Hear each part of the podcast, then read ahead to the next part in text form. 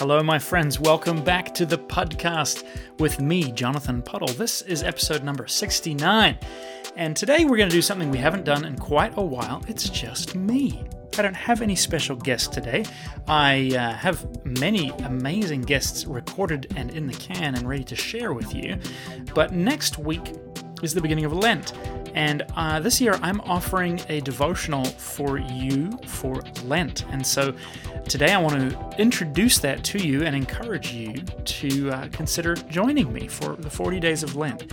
So, I'm going to explain a little bit about what that is today and invite you to join me. I will be sharing uh, a, a, meditation with you here today. So, if you've heard me talking about my forthcoming devotional, all about self love, how to love yourself the way God loves you, today you're going to get to join me in participating in one of those devotions. If you've been watching uh, anytime in the last year and a half my Instagram videos and daily meditations, uh, you're going to get to enjoy one of those here today. So, a little bit different, and I'm really glad to be doing this and share this with you.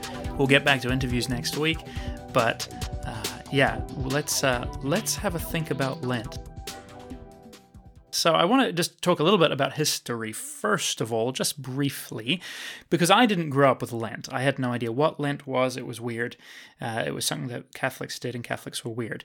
In fact, uh, a little while back, I remember watching some friends of mine on Facebook debating Lent. The one with Italian heritage took it for granted that Christians would be giving something up for Lent, and the one with Dutch Reformed heritage took it for granted that Catholics were Mary worshipping heretics. and so, uh, my, my children are actually baptized Roman Catholic, and my wife is. We are uh, a whole hodgepodge of spirituality. We attend and pastor children at a non denominational charismatic church. My children are in Catholic school. We are all, uh, we all drink from a bunch of different streams together, and it enriches our Christian life. So let me tell you a little bit about where Lent came from, in case you didn't know, like me. So, about 100 years after Jesus, an early Christian named Irenaeus, Irenaeus, Irenaeus, Irenaeus, right? I, I always get that wrong on my first attempt. Irenaeus uh, wrote about a number of other believers who were observing two to three days of fasting ahead of Easter. That is our very first recorded instance of anything to do with uh, the Lenten season. About 200 years after that, a number of prominent Christian leaders met to discuss a bunch of issues they were trying to figure out amongst the community. This was the Council of Nicaea. The issues included the nature of the Son of God, his relationship to the Father, fixing a consistent date for observing Easter, as well as a 40 day period of fasting leading up to Easter. So at that time, you know, Christians just a few hundred years after Christ, were already pretty diverse in the way that they practiced and celebrated the faith. Easter itself was celebrated on a number of different dates by different groups. Fasting was observed by some. Some started earlier, some started later, some fasted only on weekdays. But generally, most Christians at this stage seemed to be seriously committed to some kind of period of intentional reflection and self deprivation ahead of Easter. As I was thinking about this today, I was thinking about 9/11 and how, you know, we're we're what 20 years almost post 9/11 and how much that affects the culture still especially in North America but even of the world and how much I think we we realize in reflection how much the world has fundamentally changed in the west since 9/11 since that attack. And so if you think about this new understanding amongst the Jews that Jesus is Christ as the Messiah and how far reaching that would be. You know, we're 300 years, the Council of Nicaea, after Christ, roughly. And so, you know, there's, there's cultural shifts, there are major events, there, there's big pivotal stuff trying to figure out what this means for people. And then, you know, those folks are spreading out geographically, right? And, uh, and they don't have the speed of information or of communication that we have today. So uh, these these are big pivotal events in the early life of the faith. And 300 years sounds like a longer time. Again, with the lack of fast information, probably more like 10 or 20 years at our pace. If you want to learn more, uh, actually, about the Council of Nicaea, uh, you may have heard when I was discussing with uh, theologian Mike Bird recently. Uh, he has a he was he wrote the Council of Nicaea epic rap battle, and you can go find that on YouTube. It's very funny. So, as the centuries progressed, other councils met to pin down other theological issues. Eventually, Lent was developed into a consistent 40 day period, beginning on a Wednesday, roughly six weeks before Easter. On the Tuesday, before the Wednesday, uh, Shrove Tuesday, many people celebrate a big meal before their period of fasting. And that's what Pancake Tuesday is all about. Also, something that I did not celebrate growing up as a child. And I got married, and my wife's like, Oh, it's Pancake Tuesday. Why aren't you making pan- pancakes for our family like a good husband should? Uh, uh, so, learning about that. Also, uh, that Tuesday before the Lenten fast is also the origins of Mardi Gras, literally Fat Tuesday. Uh, if you've ever wondered why Mardi Gras, isn't it the French word for fat? So the Wednesday then is the first day of the fast, and it's referred to as Ash Wednesday. And it's where you know many believers from around the world and many different Christian traditions will have their foreheads marked with a cross made of ashes, which traditionally are collected from burning the palm leaves from the prior year's Palm Sunday celebrations. So, how about that for a history lesson? Uh, I didn't even know all of that as I began to, to prep for this.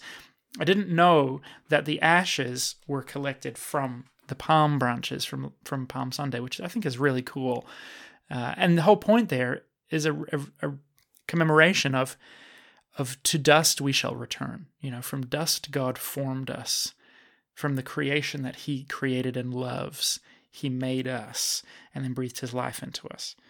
So, you know, Christians of all kinds of backgrounds and traditions have been observing Lent as they prepare to celebrate Easter for close to 2,000 years. Now, as I mentioned, there's a time when I didn't really know about this, and a time where I didn't care for traditions.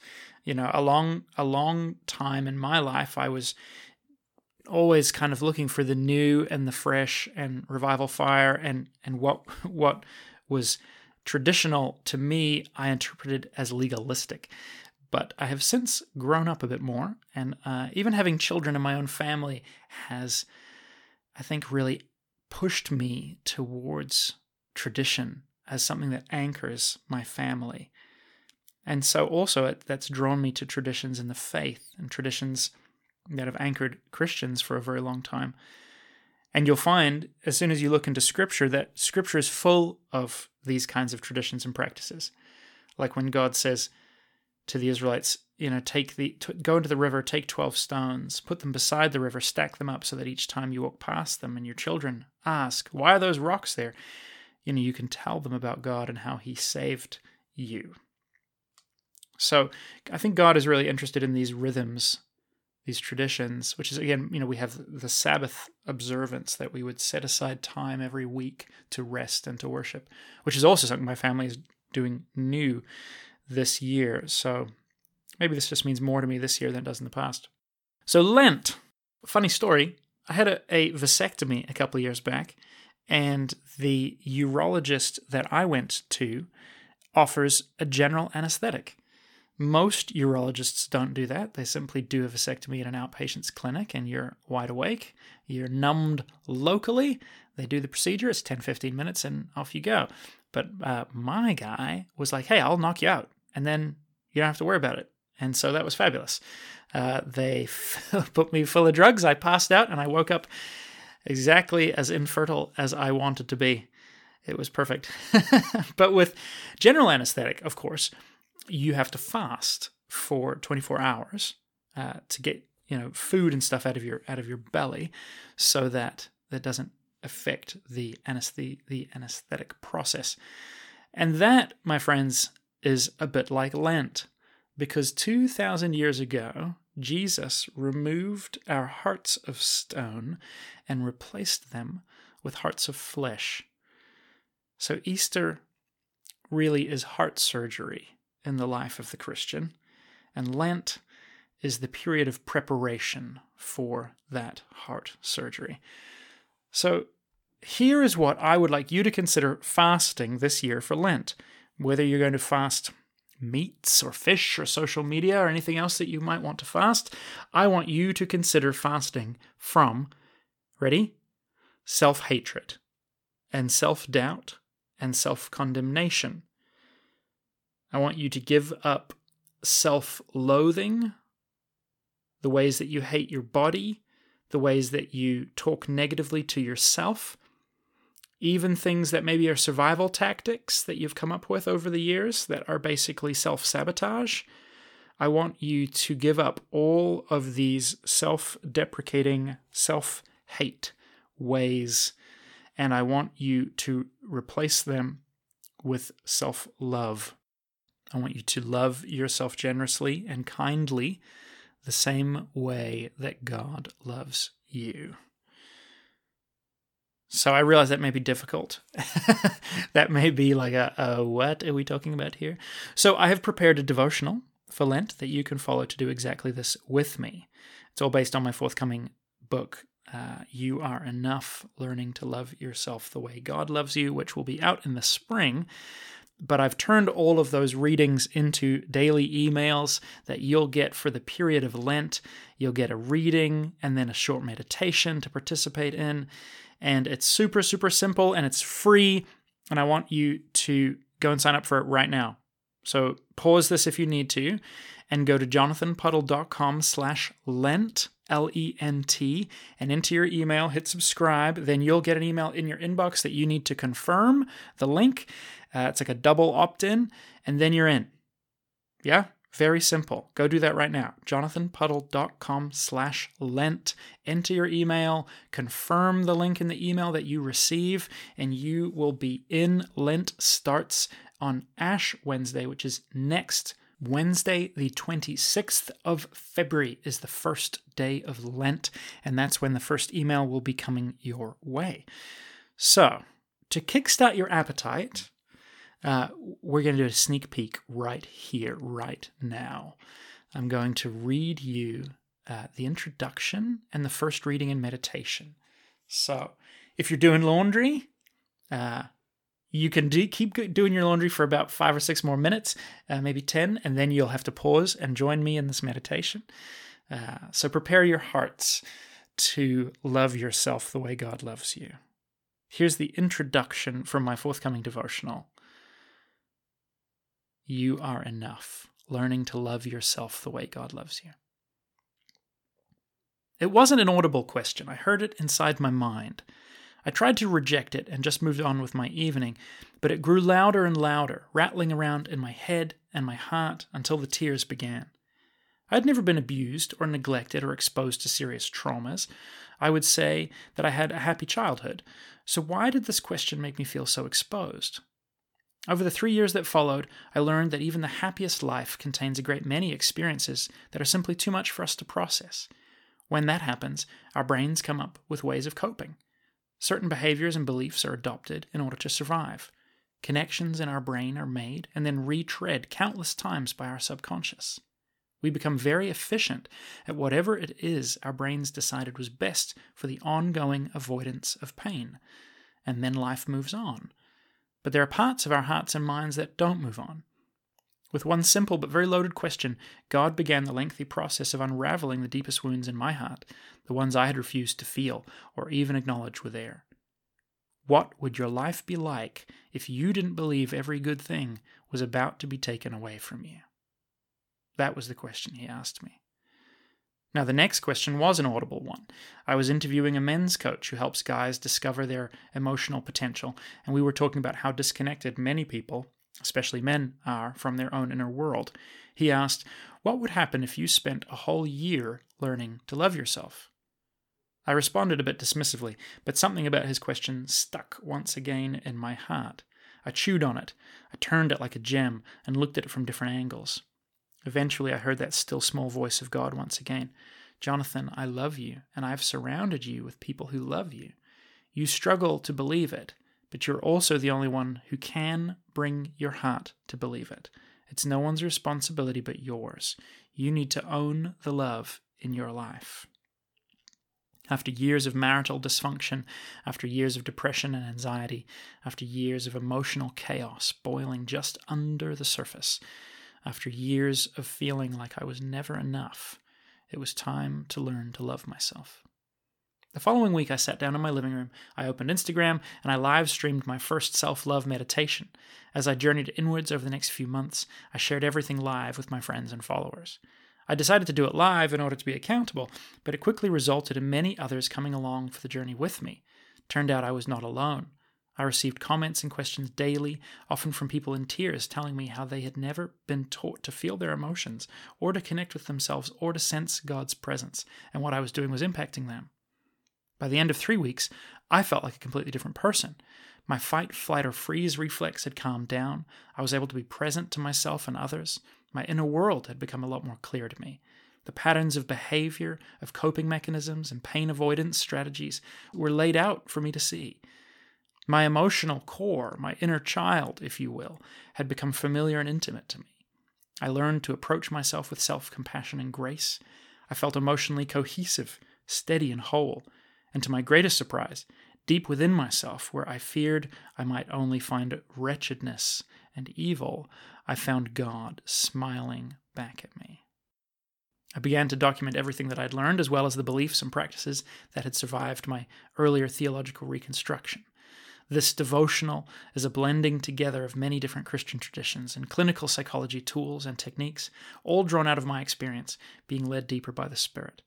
It's made up of daily readings, each one consisting of a story or teaching component followed by a guided meditation. The journey inward is going to require us to face many things that most of us would rather ignore. You're going to be stretched. You may be prompted to reconsider things you believe about God and about yourself. I'm going to invite you to feel pain that you have probably worked hard to suppress or run from. I'm not going to ask you to recall any specific painful memories, but I will ask you to face yourself very honestly and in doing so, traumatic memories from your past might come to the front of your mind. I've been there. I know how upsetting and destabilizing that can feel. To make this a safe space for you as much as I can, I've worked hard to prepare the material in a way that moves very slowly and is going to help you increase your emotional capacity before you're likely to face any deep pain. That being said, you are unique and your journey is your own. It's not possible for me to predict exactly how you're going to respond to everything I've written or to cater to every possible scenario. Rest assured, though, the beta readers who've been going through this already generally are telling me that they feel very safe. Also, it's probably worth me pointing out that I'm not a therapist or a doctor, and nothing you read here should be construed as medical advice. I can't guarantee any outcome for you, it is possible that you'll uncover things during this devotional that you need to take to a professional counselor or a therapist. But if that happens, please don't consider it a failure. To face yourself honestly, to feel and to know, regardless of the help you need to do so, that's a huge step towards maturity. For some of you, simply pausing your reading, maybe picking things up again in a day or two when you feel ready, might be sufficient to avoid any strong feelings of fear or overwhelm. If, if anything that I'm asking you to do doesn't feel safe for you, then don't do it. Uh, reinterpret it if you need to in a way that feels safe and life giving for you. The whole purpose of this is to give you tools to help you become more aware of yourself in order that you would see the beauty of yourself and grow in love for yourself. I'm sharing what's worked for me, what I've learned about God, and about the way humans work, but this is your journey and you're allowed to change the course as you see fit. With all of that being said, I want to remind you that life has an abundance of pain and fear. And whether terrible things have happened to you or whether you didn't just receive the things that you did need, you can discover your heart. You can learn to love yourself. But to do so, facing pain is unavoidable. There is some risk involved. The good news is that the heart and mind can build capacity and grow. You can reframe your own memories and experiences. You can grow beyond them. Your story isn't finished. The path to abundant life may pass through death, but trust me when I say it's a path worth taking. The life that is possible on the other side of your pain is better than you could possibly imagine. So here's my question for you as we begin the first reading. If I asked you to name all the things you loved, how long would it take for you to name yourself? My hope is that by the end of this Lenten devotional, your name will be right near the top of that list. So if your appetite's whetted already, good. Go to jonathanpuddle.com slash Lent and put in your email address. Sign up for this. The first email comes next Wednesday. And let's dive into the first full reading right now. So you're going to need to stop your laundry. If you're driving, you'll just have to do your best. Uh, maybe pause it until you can get to a, a decent place where you can just be present. Okay? All right. Picture, if you can, absolutely nothing. The time before time, the empty darkness before creation itself. There exists only one thing the divine mystery of potential life. Can you imagine the hum, the vibration, the potentiality, a divine presence? Perhaps it's light. Some people simply refer to it as the universe, but I find that a little impersonal. The ancient Hebrew scriptures talk of a God that has always existed in three persons a father, a spirit or mother, and a son. They say these three persons make up a single God, a triune being who is neither male nor female, but who encapsulates all potentials and possibilities within itself. A God who is said to be love itself. A God who cannot be who or what he is without those potentialities bursting forth into actualities, creating more possibilities for new life. And so they say that creation itself burst forth from the mind of God by the Spirit of God, taking form via the Son of God. The Father, the Spirit, the Son, the Lover, the Love, the Beloved. Theirs is perfect love expressed within a community of persons who perpetually empty themselves into the other for their joy and betterment, a kind of divine life whose very existence and integrity requires the birthing of a universe simply to contain more joy and more love. The Hebrew scriptures go on to say that that same God made you and I, and he made us in his own image, so that we would be like him and reflect his nature. He gave you a body, and he declared it good and very good. He made it holy for the purposes of meeting with you, a beautiful, sacred temple that reflects and welcomes the glory of its Creator. If I was God, and if I was thinking about you, I would think you were just like me. I would think you're pretty freaking amazing. And I would love you. And I would hope that you knew and believed just how incredible and worthy of my love you are. And if I was talking to you right now, I would tell you that you are allowed to love yourself the same way God loves you you are allowed to pour out love upon yourself in endless extravagance because you carry the very image of God inside you. And that's exactly what God does. I would tell you that you are allowed to receive and enjoy that love, basking in it, reveling in it, savoring it every day, forever. And not only are you allowed to, since you were created on the template of a triune being who perfectly loves itself, it's actually your nature to love yourself also. It's how your humanity is meant to work.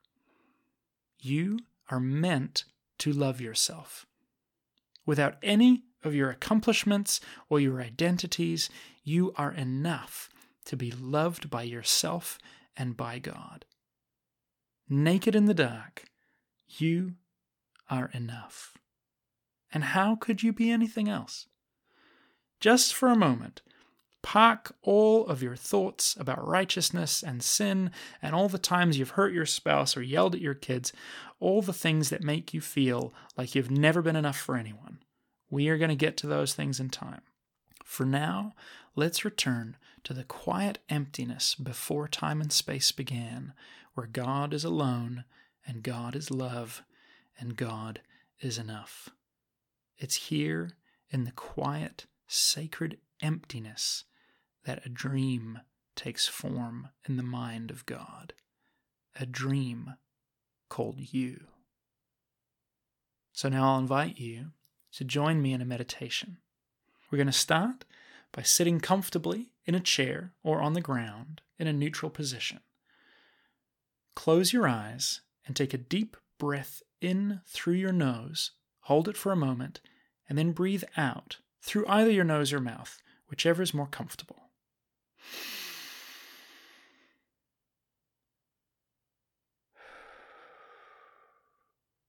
Take another deep, steady breath in through your nose, hold, and release it.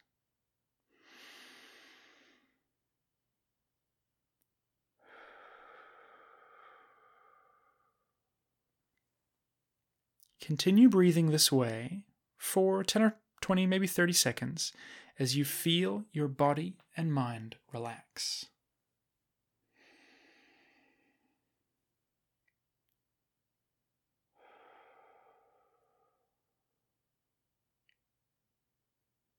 As you breathe, consider that you are the dream of God. He saw you in his mind's eye, and he desired for you to be, to exist. Having no form, not having become anyone or achieved anything, you were seen, known, and loved by God. In every way, you are enough for Him.